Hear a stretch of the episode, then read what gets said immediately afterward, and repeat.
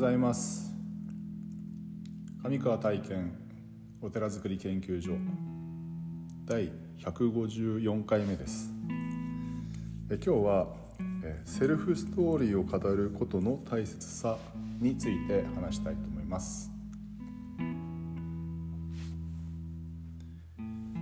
えー例のですねあの中学生向けの職業講話が今日、えーこの後 出発してあるんですけどもまあ話の内容は大体固まってきたんですけどもまあその中でうんと、まあ、いつも話している通り、まあ、うんと内容的には最初の30分が、えー、と自分のこうえーお話で残り20分、まあ、があの生徒さんからの質問を新たに受け入れる受け付けるというような一応基本的にはそういう時間割になってるみたいでで、まあ、30分なんで、まあ、10分の話をいつも言ってるようにこの10分の話を3個用意して話すというのが僕のスタイルなんで、まあ、最初にまあ自己紹介的な部分が10分ぐらいかなと。で、えー真ん中の10分はちょっとうんと海外の活動について話そうかなと思っていてで最後の10分は、まあ、将来未来について、まあ、このお寺作りについての、まあ、思いとかそういうものをちょっと語ってみようかなっていうふうに思ってるんですけどもその中でやっぱりとその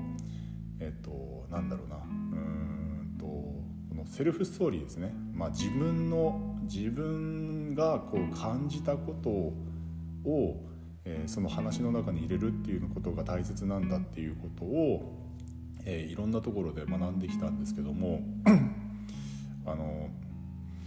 うんとなんだろうな。うんと僕はバースデードネーションっていうクラウドファンディングをやった時に、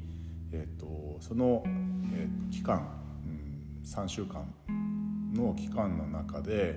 えー毎日その Facebook にその、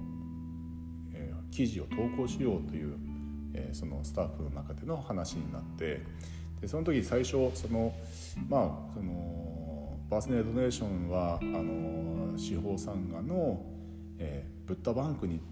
ついの、えー寄付にしたいと思っていたので、えーそのことを何て言うかなブッダバンクっていうのはこんなにいいシステムですよっていう話とか司法参加ってこういう団体ですよっていうことを、えーあのその3週間語ろうか、まあ、書こうかなと思って最初にそういう目次っていうか題をですね、まあ、21個分、えー出したんですけども、えー全部却下されまして。いやそんなことをみんなが聞きたいわけじゃないんだって。あなたはどう思ったのかっていうそのあなたがその場に立った時に感じたことや、えー起きた出来事とかそれによってどう変化したかっていうことが、えー皆さん聞きたいんだと、えーそこに共感が生まれるんだっていうことを言われましてあさそうかそさすそりゃそうだなというふうに思ったんですね。で結構ですねやっぱり話ってまあ、雑談は雑談としてそういうのは多いんでしょうけども、まあ、人前で話す時例えば、えー、と檀家さんの前で話す時とか、えーとまあ、こう今回みたいな聴衆の前で話す時とか、まあ、団体の代表として話す時とかっていうのはなんかその概略とか概要みたいなものを話しがちなんですけども実はそこそういう話って聞いてる方は結構退屈 退屈っていうとあれですけどあまり関心がないんですよね。関心がないっていうかやっぱりあれ？お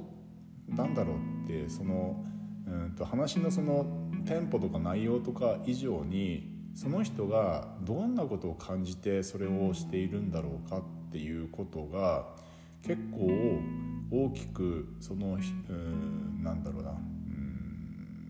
大きくこう心を動かされる瞬間っていうかねでが必要だと思うんですよ。で一度僕も勉強のためにこう、えーセミナーに行ったことがあって、うん、とコミュニティオーガナイゼーションっていうそういう、うん学問があってですねでそれは何かというと,、えー、とアメリカ大統領選の時にオバマ大統領が、えー、当選した時にその、えー、参謀としていたそのガンツ博士という方が提唱しているものでその選挙を応援するのに、えーと、なぜオバマ大統領に投票してもらいたいかっていうことをその選挙のサポーターが自分の体験とか自分の言葉で、えーと、伝えるっていうことを、えー、そのサポートメンバーに対して、えー、徹底的にこう指示指示というかねそういうふうに指示したそうなんですよね。でそれが非常にその、うん、アメリカ国民の心に響いて、えーまあ、実際に大統領になったっていうそういう、えーとことがあってそれが、えーと、日本にもそういう、えーと、日本支部ができてですねでそこの、えーと、セミナーに行ってみたんですけども本当に徹底的に自分の、えー、とセルフストーリーを語るっていうことを、えー、中心に、えー、いろんなプログラムが組まれていたんですね。でその時思ったの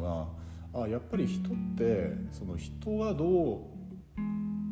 思ってどう考えてどう行動しているかっていうことにすごく共感性を持つんだなっていうことが分かっていて分かってそれはあの意外とうんとなんだろう分かってない。そう話す方は分かってない。偶然そういう話になってたかもしれないけども話す方は分かってなくて聞く方はそれは結構重要でなんかその辺のこう気持ちのこう切り替えというかを持っていかなきゃいけないんだなっていうふうに、えー、思ったんですね。でそれは自分が振り返った時にそれは自分が聞く側になった時にあ今日の話なんか良かったなっていうのってその人のなんか生き様の一端を見れるっていうか見れた時っていうかそういうのがすごくああるとうんなんだろうこう自分の気持ちでああよかったなっていうふうに思うんですよね。でそれはあのじゃあ聞き役になった時にその相手から相手のどういうことを聞きたいのかというこの何ていうか質問ですよね。その質問によって質問とか合いの手相づちとかによって相手がそのそういうことをなんだろう物事の本質みたいなこととか考えというものを話せるような環境づくりというものも大事だし、まあ、その辺りを、えー、は、うん、もちろんそんな簡単にはできることではないかもしれないけども意識をするとうん変わってくるのかな。やはりこうプロのインタビュアーみたいなあの人ってその、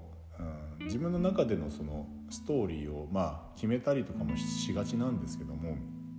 ただやはりそこには嘘がなくて、まあ、誘導誘導されることもあるんだけども、